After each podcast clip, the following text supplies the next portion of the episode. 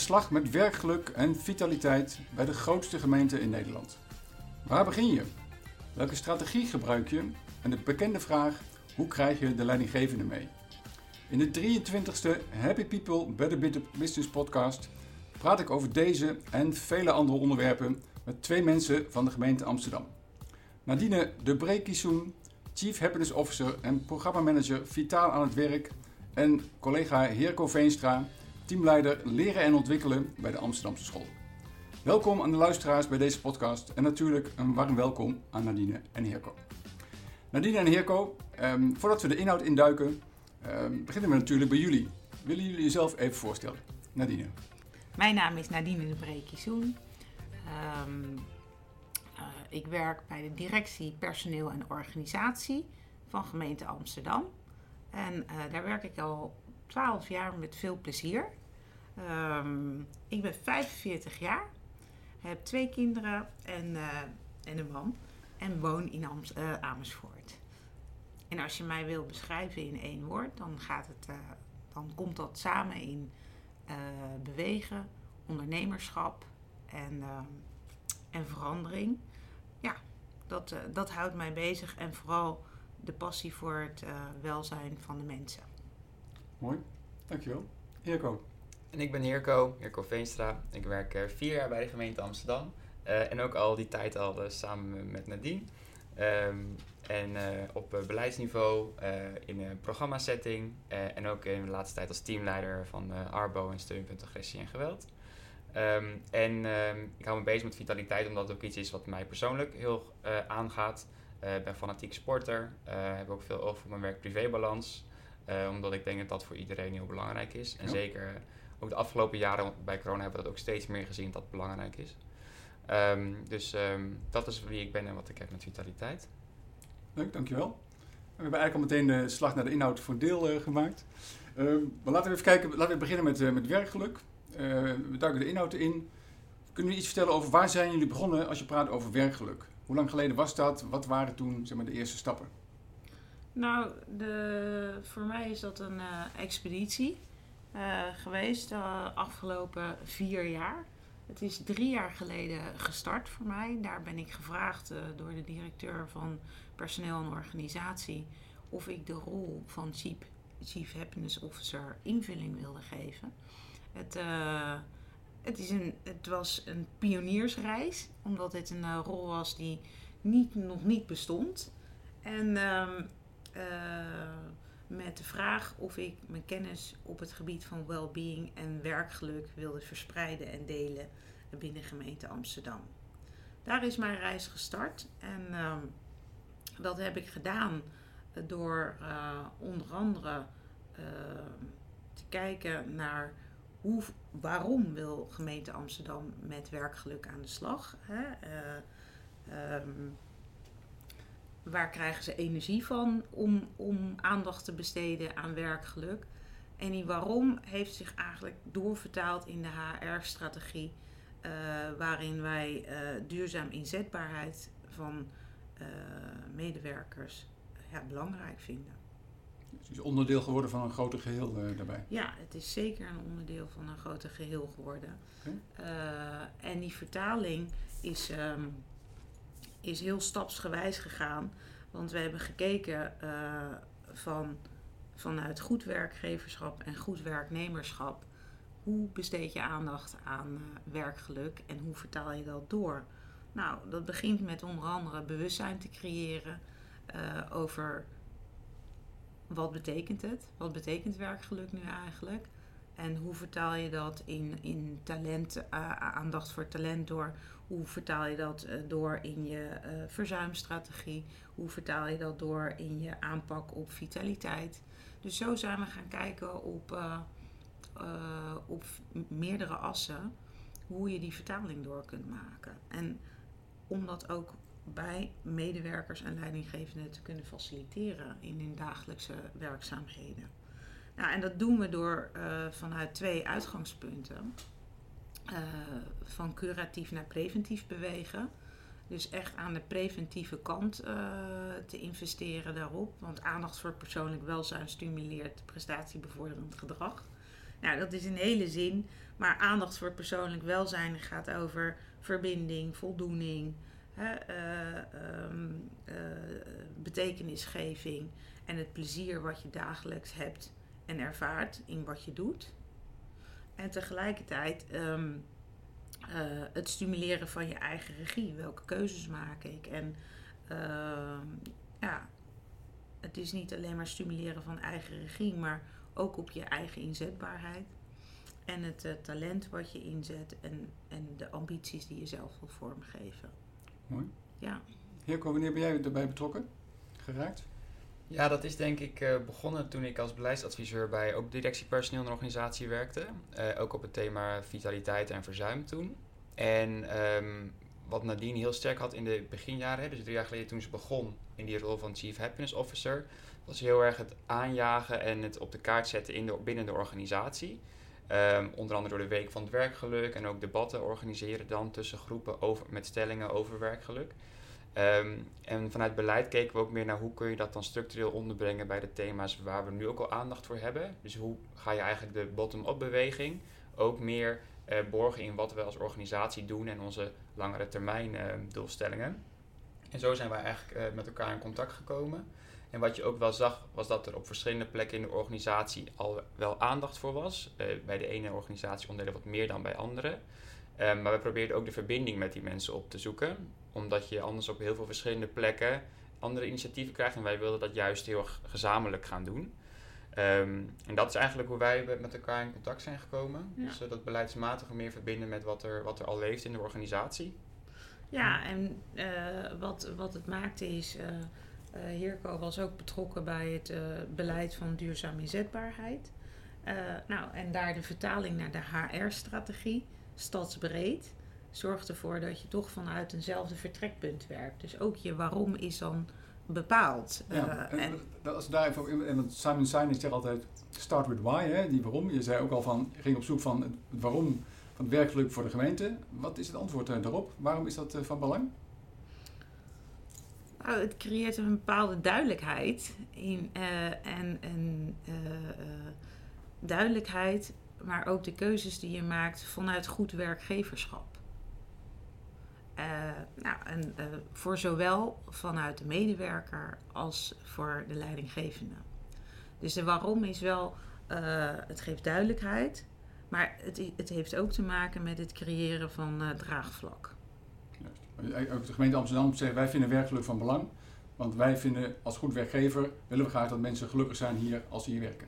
Zeker, zeker. En um, uh, in het begin zat alle kennis over werkgeluk bij mij. En wat ik ontdekte was dat er, uh, zoals Heerko al aangaf, er wel veel nieuwsgierigheid en scepticisme naar het onderwerp was. En op de nieuwsgierigheid ben ik gaan uh, investeren. En dat heeft ervoor gezorgd dat we twaalf werkgelukdeskundigen hebben opgeleid twee jaar geleden. Zodat ik mijn kennis kon verspreiden en met hun zowel in de organisaties aan de slag kon gaan um, met, uh, met werkgeluk. En tegelijkertijd stadsbreed uh, het werk, uh, Week van de Werkgeluk kon organiseren. En daarmee komen we eigenlijk naar een, een logische vervolgstap. een soort plan van aanpak voor hoe je ga het breder bekendmaken, hoe, zorg je ervoor dat het draagvlak komt. Heer zei net al van, we hebben gekeken van waar er initiatieven waren en we kunnen aanstelling bij zoeken. Je noemde hele concrete dingen als de opleiding intern, maar ook de week van het werkgeluk. Wat, was er nog een, plan, een ander plan wat er ten grondslag aan lag? Hoe, hoe heb je het verder aangepakt? Nou ja, zeker wel. het eerste jaar heb ik geïnvesteerd op bewustzijn creëren en het aanjagen. En ook het vormgeven van de rol. Dus wat doe je nu? Ben je de rennende, ben je de rennende persoon met een gelukskoffer door de gang die iedereen mag raadplegen? Ja. Of zet je wel structureel een aantal um, initiatieven neer, waaronder de Week van het Werkgeluk en dat voortborduren met Happy Labs, een Happy Lab die we organiseerden, zodat mensen ook echt awareness, hè, waar gaat het nou over? Wat betekent het voor mezelf? Dus die gesprekken. Maar dat uh, door die initiatieven uh, kwamen ook een aantal vragen samen en die, uh, en die vragen op het gebied van hoe ga ik nu eigenlijk aan de slag met werkgeluk? Maar oh, we hebben ook vitaliteit. Eh, zijn die twee niet met elkaar eh, verbonden? En ehm, hoe neem ik mijn MT mee? En ehm, ja, er is veel weerstand. Oké, nou toen heb ik gekeken. In de eerste twee jaar ehm, heb ik geïnvesteerd aan duidelijkheid van naast de week van het werkgeluk dat dat niet eenmalig is, maar uh, continuïteit is. Dus we zijn nu voor de derde keer hebben we het georganiseerd. Uh, hebben we te maken gekregen met een, reorganisatie uh, binnen directie, uh, personeel en organisatie, waar de wens naar voren is gekomen dat wij een team vitaliteit ehm, ja, positioneren. En die team vitaliteit is, maakte dat voor mij eigenlijk alles in een versnelling is gekomen naast de coronaperiode. Dat wij uh, de expertise, werkgeluk en vitaliteit samenbrengen in één team. Okay. En dat heeft eigenlijk ervoor gezorgd dat ik heel gericht uh, ben gaan kijken waar investeren we nu eigenlijk in. Aandacht uh, voor bewustwording, maar ook aandacht voor de dienstverlening. Wat, heb je, wat kun je aanbieden?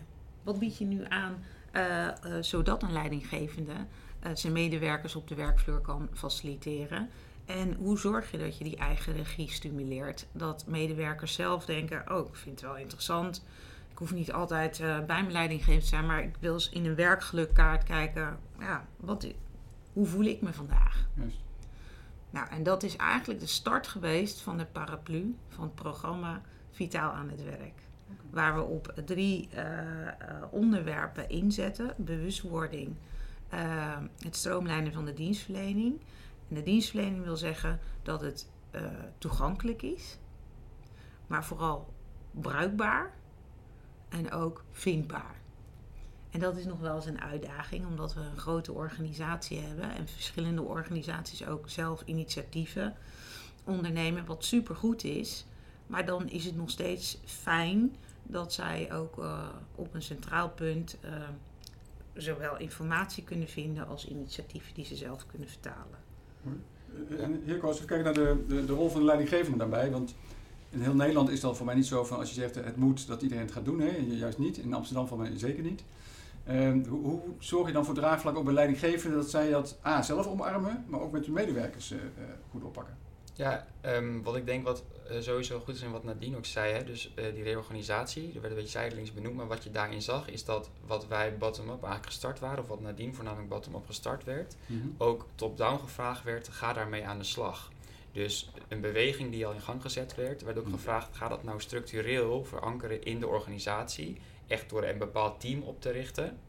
Um, en, wat je, en door da daarmee kreeg het ook een meer een wat formelere status, waardoor de mensen die al met het thema bezig waren vanuit PNO in de lijnorganisaties, bijvoorbeeld de adviseurs Verzuim of de adviseurs Arbo, dat die ook nu de beweging meer aan het maken zijn om niet alleen van hun eigen specialisme te kijken, maar ook breder te kijken en ook rekening te houden met wat bieden we aan op werkgeluk, wat bieden we breder aan op vitaliteit. Uh, en daardoor wordt eigenlijk de groep van mensen die je als directie PNO kunt inzetten in de stad wordt groter. En dan heb je ook meer van die uh, contactmomenten met de business, dus met leidinggevenden en met medewerkers, om met dit thema aan de slag te gaan. En wat heel belangrijk is daarin, hè, je vroeg ook net naar de why en waar, hoe krijg je nou directeur en ook medewerkers mee. Um, die kijken allemaal met hun eigen perspectief naar het thema. Dus voor directeuren die kijken soms heel erg gericht vanuit verzuim, omdat ze verzuim willen voorkomen. Um, medewerkers die uh, in de uitvoering bezig zijn, die zijn misschien wat minder bezig met werkstress en werk-privé-balans en de mentale belasting, maar daar zit het juist op de fysieke component. En wat de kunst is als je bij een organisatie werkt als de gemeente Amsterdam met 18.000 medewerkers van de meest uiteenlopende beroepen, van echt in de uitvoering tot bestuursadviseurs, is dat je, dat je in de taal die je gebruikt blijft aansluiten bij wat zij nodig hebben. En daarin is die drieslag die Nadine het zei, van die bewustwording, dat is dus voor iedereen anders. Maar iedereen krijgt dan wel een teken van, hé, hey, ik moet hier iets mee. En dan moet ons aanbod aansluiten bij de behoeften die die verschillende doelgroepen hebben. En dan slaag je er echt in om ze mee te krijgen. Dus ook aansluiten in de terminologie van wat wij dan noemen de business hè, van, van directies. Om te zorgen dat ze zien, hé, hey, oh ja, op deze manier draagt het bij aan de doelstellingen die ik heb. Of de doelstellingen die ik heb voor mijn mensen. Prachtig. Dus eigenlijk geen one size fits all, want dat werkt dus niet. Hè? Juist kijken van waar zijn de behoeften en ook een breed palet aan diensten hebben om dat te kunnen inspelen. Even iets dieper op die rol van leidinggevende. Wanneer zeiden zij toen van, uh, van oh ja, maar nu, nu, nu snap ik ook waarom het voor mij uh, van belang is? Hoe heb je hen daarin meegekregen? Of hebben jullie hen daarin meegekregen? Nou, ik denk uh, um, vele van de leidinggevenden zijn zich daar al bewust van. Ik zou ze tekort doen als ik zou zeggen dat dat niet het geval is. Dat is één. Uh, het is alleen hoe ga je ermee om? Of hoe vertaal je aandacht voor werkgeluk? je hoeft daar niet per se het woord voor te gebruiken. Waardoor in de gesprekken van de persoonlijke ontwikkeling ehm, met je medewerkers ehm, ben je al bezig met werkgeluk. Door met het team uh, je resultaten te definiëren en welke bijdrage je daaraan levert vanuit voldoening en inzet van talent, ben je er al mee bezig. Dus um, als je twee groepen tegenover elkaar zet, dan is er één, ik heb niks met werkgeluk. Maar ze doen het wel. Ze, ze hebben daar al aandacht voor. Alleen het, het, het, gaat om het woord. En de ander eh, die zegt: Wauw, ik, neem, ik, ik, ik spreek het volmondig uit en ik ben er gewoon mee bezig. En je hebt uh, te maken met een uh, verandering in leiderschap. Hè, van, het is niet alleen maar situationeel leiderschap meer. Het is ook echt vanuit het coachen en uh, vanuit verbinding en vertrouwen en veiligheid creëren op afstand. Hè? Want de afgelopen twee jaar, we gaan maart aantikken, zijn we toch wel vrij veel op afstand met elkaar aan het werk geweest. Ja, dat is wel een grote worsteling uh, voor uh, een hoop leidinggevenden. Maar terug te gaan, het, het, het, het gaat niet om het woord, maar het gaat om wat ze al doen. Ja. Dus ik, en, en daarop te versterken. En ook nog eens vanuit uh, beleid en uh, implementatie, noemen we het dan maar, uh, samen te werken met leiderschapsprogramma. Uh, leidinggevenden die de werkgelukdeskundigen stimuleren om in hun organisatie aan de slag te gaan. Dus die contactmomenten te creëren en die versterking daarin.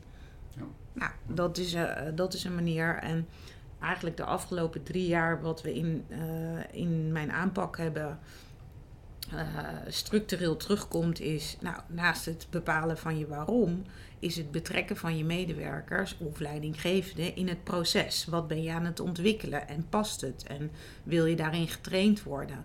Um, waardoor het kenbaar wordt, maar waardoor ook behoeftes worden uitgesproken. Ja, maar wat is dit nu eigenlijk en wat is dan de toegevoegde waarde van mij, hiervan? Nou, op die manier gaan we aan de slag in samenwerking. Want het is een wederzijdse inspanning van verkennen, veranderen en verankeren. Ja, en uh, vooral wat Hirko al aangaf, denk aan taal. Het is een groot verschil als ik bij mijn collega's op de werven of met handhaving uh, te maken heb. Om de taal goed te laten aansluiten, waar heb je het nu eigenlijk over en wat wil je? Ten opzichte van mijn collega's die in het uh, beleidscyclus um, werken. En vooral uh, sta je niet blind dat het in één keer succesvol is. Hè? Het heeft echt uh, meerdere, uh, meerdere keren zul je de cyclus herhalen om ja, de verandering te realiseren en, en dat het gedragen wordt. Dan kom ik graag straks even terug. Hè, van wat hebben jullie ervan geleerd? Hè? Wij hebben misschien aangepast en weer bijgesteld. Even terug naar, want jullie hebben, zijn er al een prachtige tijd mee bezig. Um, wat zijn de reacties van de, van de medewerkers? Wat, wat zeggen ze als zij mee aan de slag zijn gegaan? Ze zeggen, nou, hmm, of uh, razend enthousiast, of uh, wat, wat, net tussenin waarschijnlijk. Wat, wat horen jullie terug? Vertel eens wat. We hebben alles denk ik wel meegemaakt. Uh, ik, ben, uh, ik ben in een periode teamleider Arbo geweest steun, en, van, en ook van het team Steunpunt Agressie en Geweld. En wat je daarin zag, dat zijn heel bevlogen vakmensen. Um, en bevlogenheid is ook een van de pijlers van werkgeluk.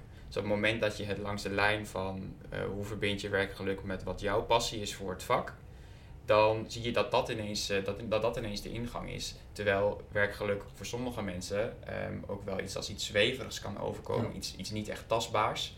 Ehm, dus je, dus, en dat vind ik het mooie wat Nadine ook net zei. Hè. Veel mensen zijn er al mee bezig, maar noemen het nog niet zo. Dus het benadrukken van ehm, hoe, hoe zij er op hun manier mee bezig zijn en dan de verbinding maken met werkelijk, dat is een heel sterke kracht.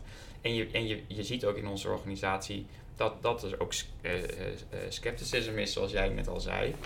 En, ehm, en wat, wat dus ook een kracht is van Nadine daarin, is dat je vaart waar de energie gaat.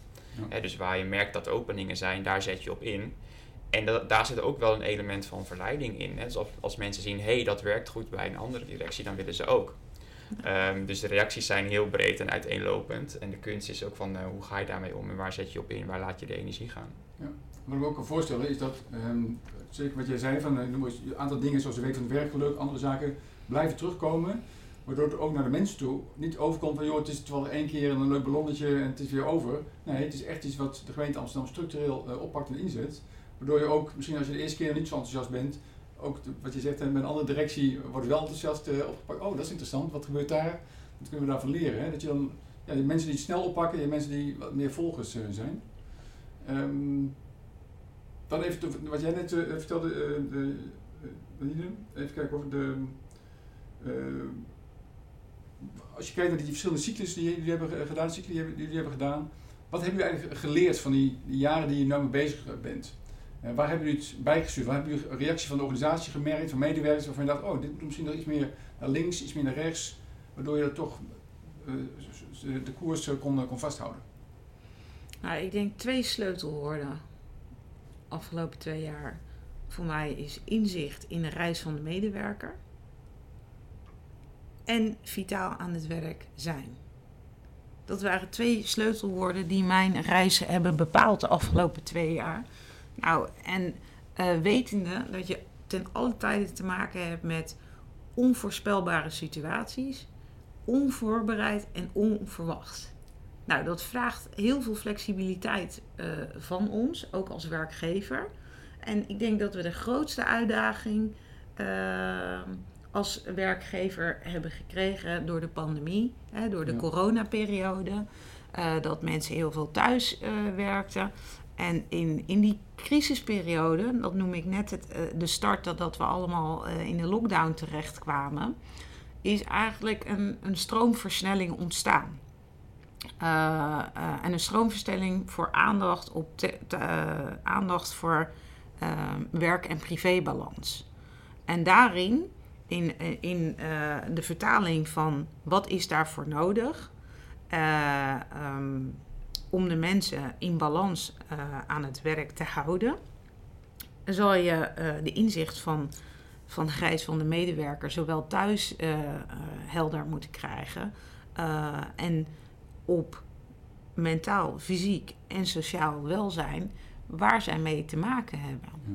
ja, dus ik noem het niet alleen de reis van hoe ga ik in mijn carrière doorheen, maar ook in een periode uh, wat wordt er gevraagd mentaal van iemand die uh, wellicht alleen is of uh, wellicht in een hele vervelende situatie thuis woont of die een enorm energiek gezin thuis heeft? Ja, wat vraagt dat van je? Ja. Nou, en op die manier hebben we eigenlijk gekeken, kwam ik tot inzicht dat um, je kan niet continu met losse initiatieven blijven werken.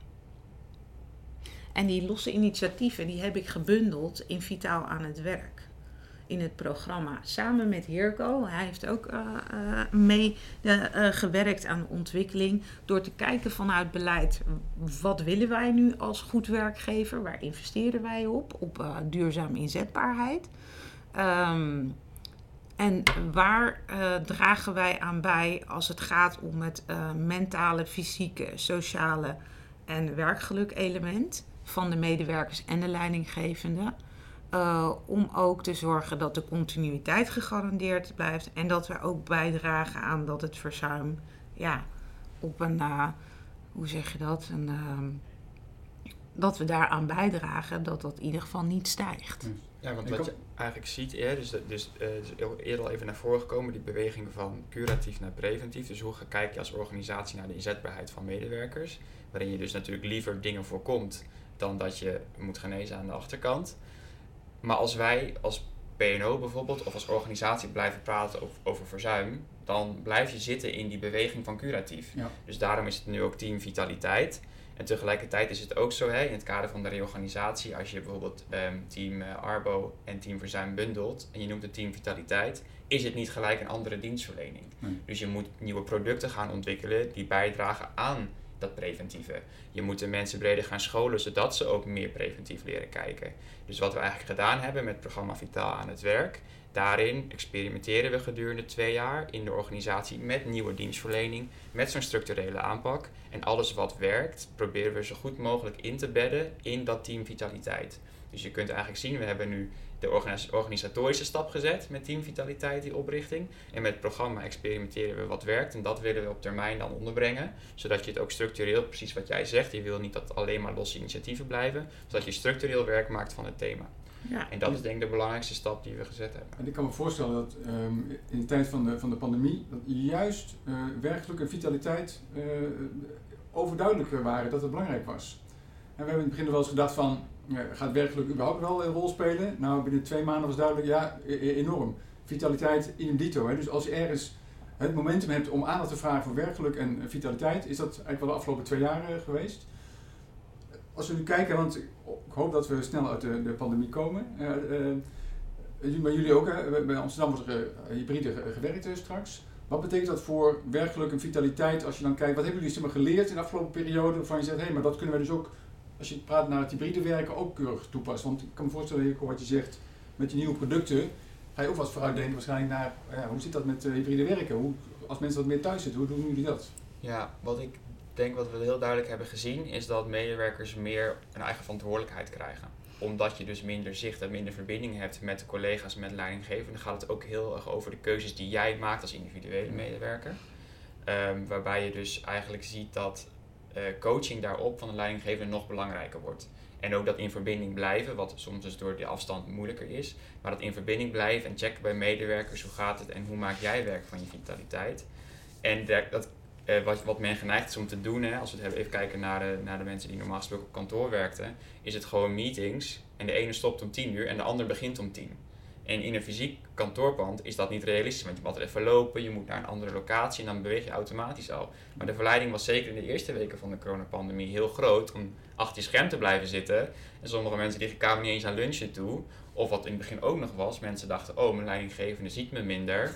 Ik moet nu extra laten zien dat ik aan het werk ben, aanwezig ben, reageer. Ja. En dan gaan mensen overcompenseren, terwijl dat helemaal niet nodig is. Dus wat je de eerste weken zag en wat je nu nog steeds wel ziet is dat eh, medewerkers daar meer grotere eigen verantwoordelijkheid in krijgen. En dat leidinggevenden dan weer de rol krijgen om daarop te coachen en daarop in te spelen. En dat vraagt dus ook iets van wat wij aanbieden, zowel aan leidinggevenden als medewerkers, om daar werk van te maken en daarmee aan de slag te gaan. Mooie vind ik, de elementen die jij noemde, Nadine, blijven nog steeds overeind. Hè? eh, alleen net in een andere context. Dat betekent misschien iets andere, een ander product en diensten, maar de elementen vanuit werkelijke vitaliteit, die staan nog steeds eh, vier overeind. Ja, die blijven onveranderd. Of je nou een vorm van hybride werken erbij krijgt, dat is alleen maar welkom. Maar de manier waarop we aandacht besteden aan eh, werkgeluk en vitaliteit is voor mij onveranderd. Want eh, wellicht, ver- wij veranderen mee in de, in de context waar we nu in leven. Hè, dat het hybride werken eh, een, een prominentere invulling krijgt in onze, in, in onze werkomgeving. Uh, maar dat, dat doet niet ehm, eh, af aan de aandacht voor het persoonlijk welzijn om te blijven eh, presteren, maar wel met aandacht voor je welzijn. Dus, eh, en ik vond het heel mooi, je vraagt eh, ook aan hoe doen we dat dan nu structureel? Nou, om het ook overzichtelijk te maken en geen overkill eh, te creëren, hebben we een jaarplan ontwikkeld. En dat jaarplan eh, op, de, op de pijlers mentaal, eh, mentale veerkracht, fysiek welzijn, werkgeluk en sociale gezondheid. Die komen elk kwartaal komt daar één thema in terug. En daar bieden we een aantal initiatieven en interventies aan. Nou, dat is om in te zoomen op bewustwording. Tegelijkertijd werken we op, ehm, op, eh, op de dienstverlening dat er een aantal eh, structurele, ehm, eh, structure- structureel aanbod is op het gebied van bijvoorbeeld werkgeluk, een happy lab of een werkgelukgesprek. en op vitaliteit werken we nu aan vitaliteitsdeskundigheidsbevordering. Je ziet dat er uh, in de organisaties wordt gewerkt aan het, uh, nou ja, de daling van verzuim. Uh, en om dat te realiseren en te continueren, zal je eerst daarop moeten concentreren, op een aantal interventies. Maar de continuïteit is ook afhankelijk aan hoe je de vitaliteitsdeskundigheid binnen je organisatie inbedt. Ja. En dat is niet eenmalig, maar dat gaat in alle elementen van je dagelijkse werkzaamheden vertaal je dat terug. En dat, dankjewel ervoor, want je hebt een paar mooie voorbeelden gegeven. Om het uh, nog wat concreter te maken, waar gaat het dan precies om? Bieden jullie bijvoorbeeld dat, kunnen mensen workshop afnemen? Is er een gym? Uh, is er een, een uh, handleiding hoe je een gesprek moet voeren? Van, wat, wat zijn de, als je echt naar de concrete dingen kijkt, waar gaat het dan om?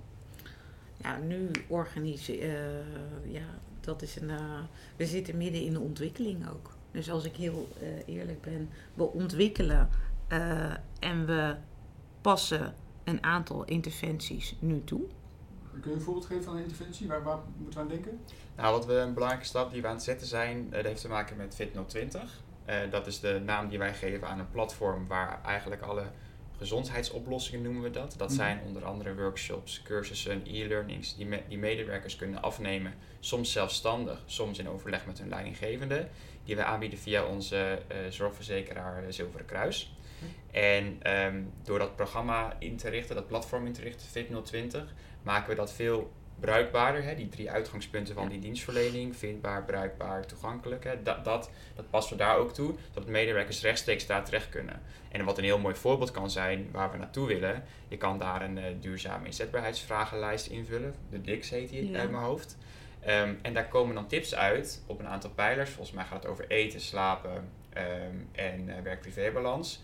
Over hoe jij daar nog verbetering in kan maken. En hoe jij kan zorgen dat je daar beter op gaat scoren. Dus dan krijgen medewerkers echt een advies op basis van hun situatie hoe ze daarmee aan de slag kunnen.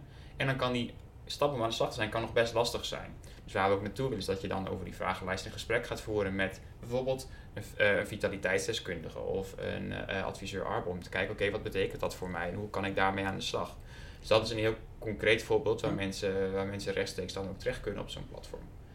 Ja, en een ander concreet voorbeeld is, uh, we organiseren een, een vitaliteitsdashboard. En dat product is om ook het gesprek te voeren over de trends en ontwikkelingen binnen jouw organisatie uh, op het gebied van vitaliteit en verzuim. Nou, en daar komen uh, resultaten van onderzoeken samen, maar ook de trends en ontwikkelingen op het gebied van leerinterventies. En door dat inzicht te creëren, ga je een heel ander gesprek voeren en heb je hele andere sturingsmechanismen. Ja, ja, want dat dashboard gaat dus ook toe leiden dat het management van een directie in Amsterdam dus per kwartaal ook een update krijgt over de stand van zaken op die, op die onderdelen die Nadine noemt. En dan hebben ze ook het idee, wat zijn de knoppen waar we nou aan kunnen draaien. Juist. Ja. En dat is soms de eerste stap die je, inzicht, dat je inzichtelijk moet maken. En dan gaat het bij mensen meer leven. Oh, de, oh, zo kan ik dat dus doen. En dan kunnen ze ook op termijn impact zien. Ja. En dan kom ik weer terug op de why die je eerder stelde. Dan zien ze de impact en weten ze, oh ja, daarom doe ik het. Juist, ja. mooi. Ja, en wat uh, de derde pijler, die, was, die is nog onbelicht gebleven, innovatie. Dus we kijken op innovatie en dan, uh, we zijn nog niet toegekomen aan technologie. Die, die staat wel. Nou ja, aan de andere kant wel. Dat is ons platform. Dus die technologie, dat moet je maar knippen. Dus uh, Fit 020 is een innovatieve product. Maar innovatie doen we ook op het gebied van het inrichten van een, een klankbordgroep. Waarin we alles wat we ontwikkelen, daar ook eigenlijk de medewerkers en leidinggevenden betrekken bij zo ziet het eruit. Uh, wat vind je ervan? Wij geven een voorbeeld, een vitaliteitskaart. Hè, dat is net als een werkgelukkaart. Je kunt in gesprek gaan over je vitaliteit. Het is een tool die je kunt gebruiken tijdens gesprekken. Om het goede gesprek te voeren daarover.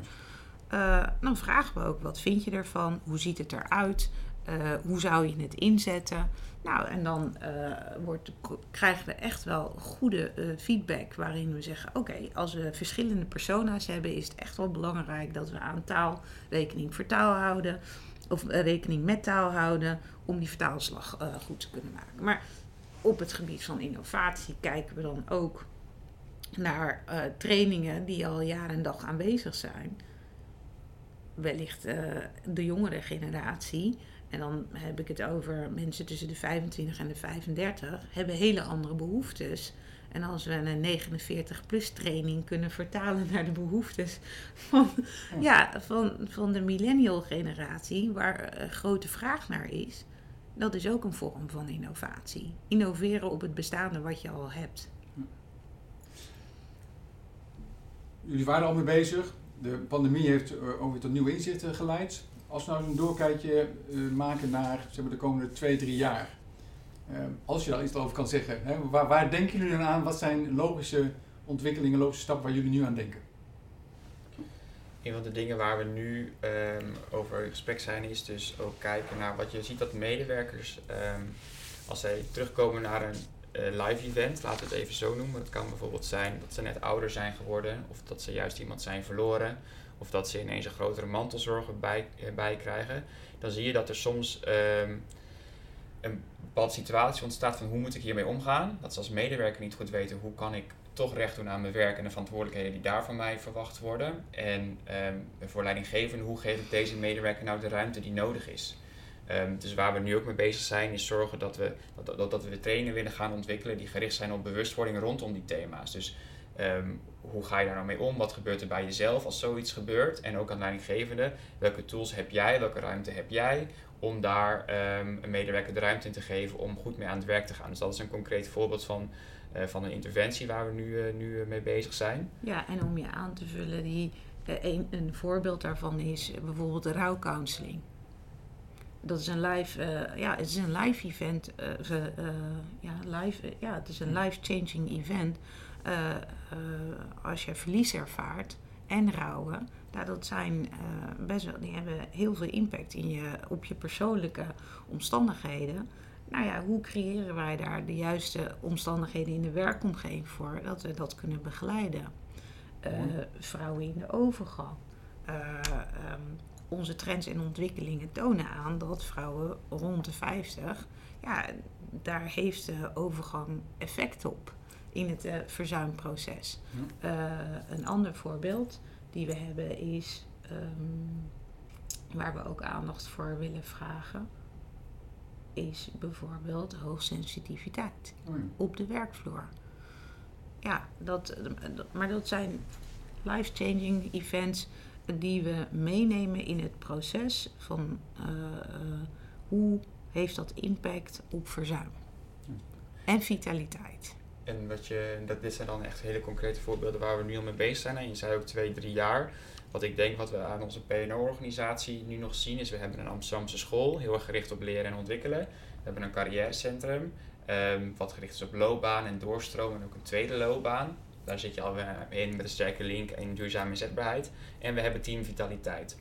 Um, en uh, op sommige onderdelen gaat de samenwerking goed. Maar ik denk dat daar nog wel echt een wereld te winnen is. Dus hoe kunnen we nog meer breder kijken naar medewerkers hun inzetbaarheid en hun toekomst binnen onze organisatie. En ook onze dienstverlening daar nog meer op elkaar laten aansluiten. Dus dat het voor medewerkers en nog makkelijker uh, te vinden is hoe wij er allemaal voor hen zijn.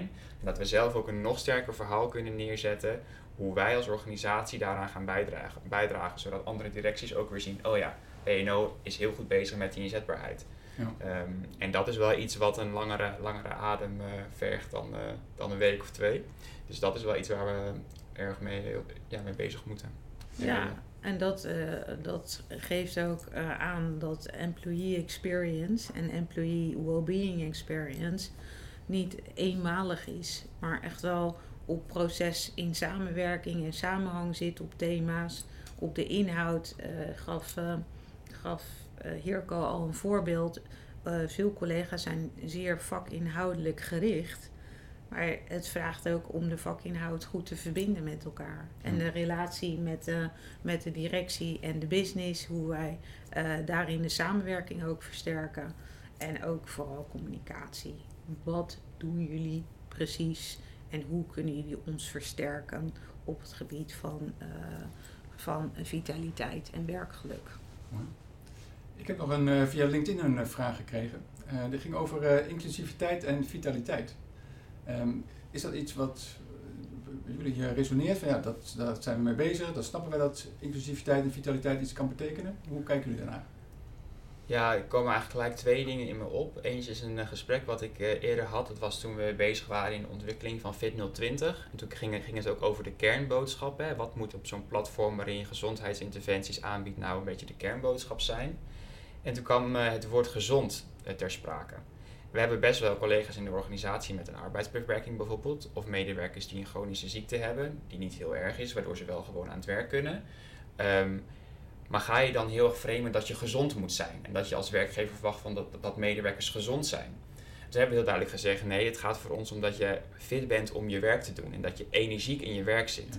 En daarmee spreek je ook die doelgroep heel erg aan, want gezond zijn is voor hen een soort ideaal, dat, dat, dat sluit niet bij hen aan. Ja. En dat vond ik wel een hele mooie opmerking toen ik dacht van, oh ja, dat is wel iets waar je vanuit inclusiviteit en verbonden met vitaliteit, dat je daar op die manier naar moet kijken.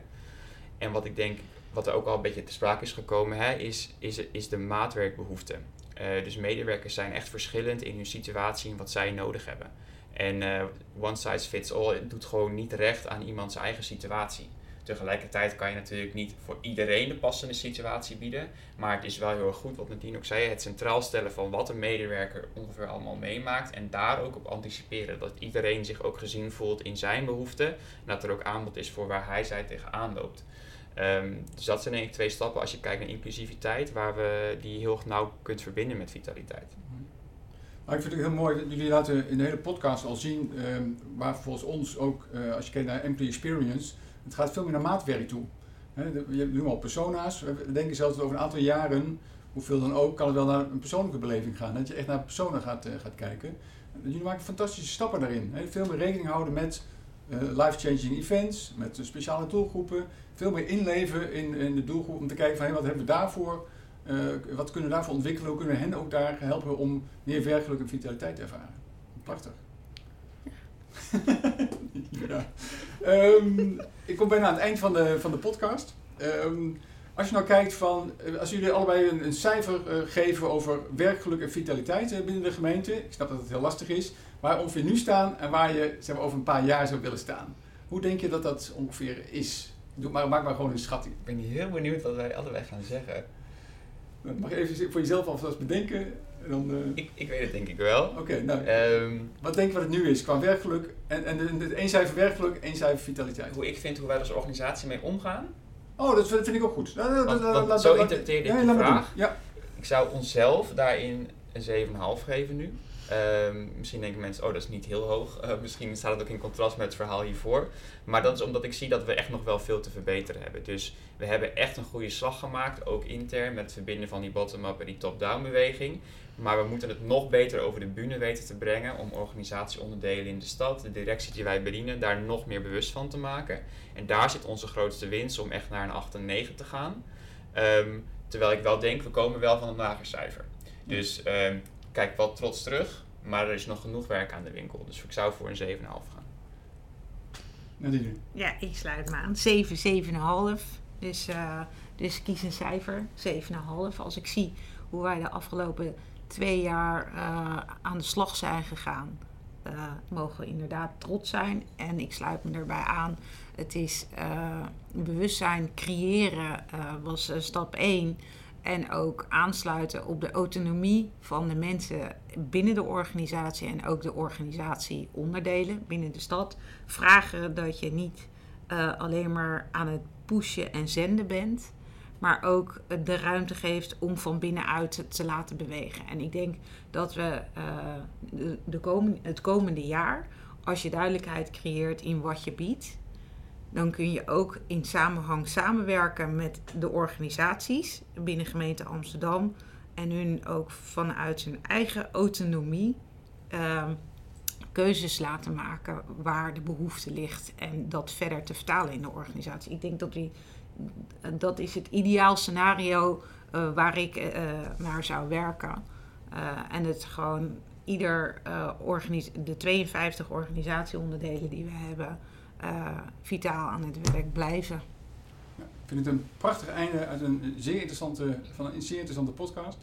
Nadine Hirko, ontzettend bedankt dat jullie vandaag de tijd hebben genomen om met mij hierover eh, te praten. Heel veel succes met het verder vormgeven van werkelijk en vitaliteit binnen de gemeente Amsterdam. Dankjewel. Dankjewel. Graag gedaan. Graag gedaan, ja. Better business, yeah. But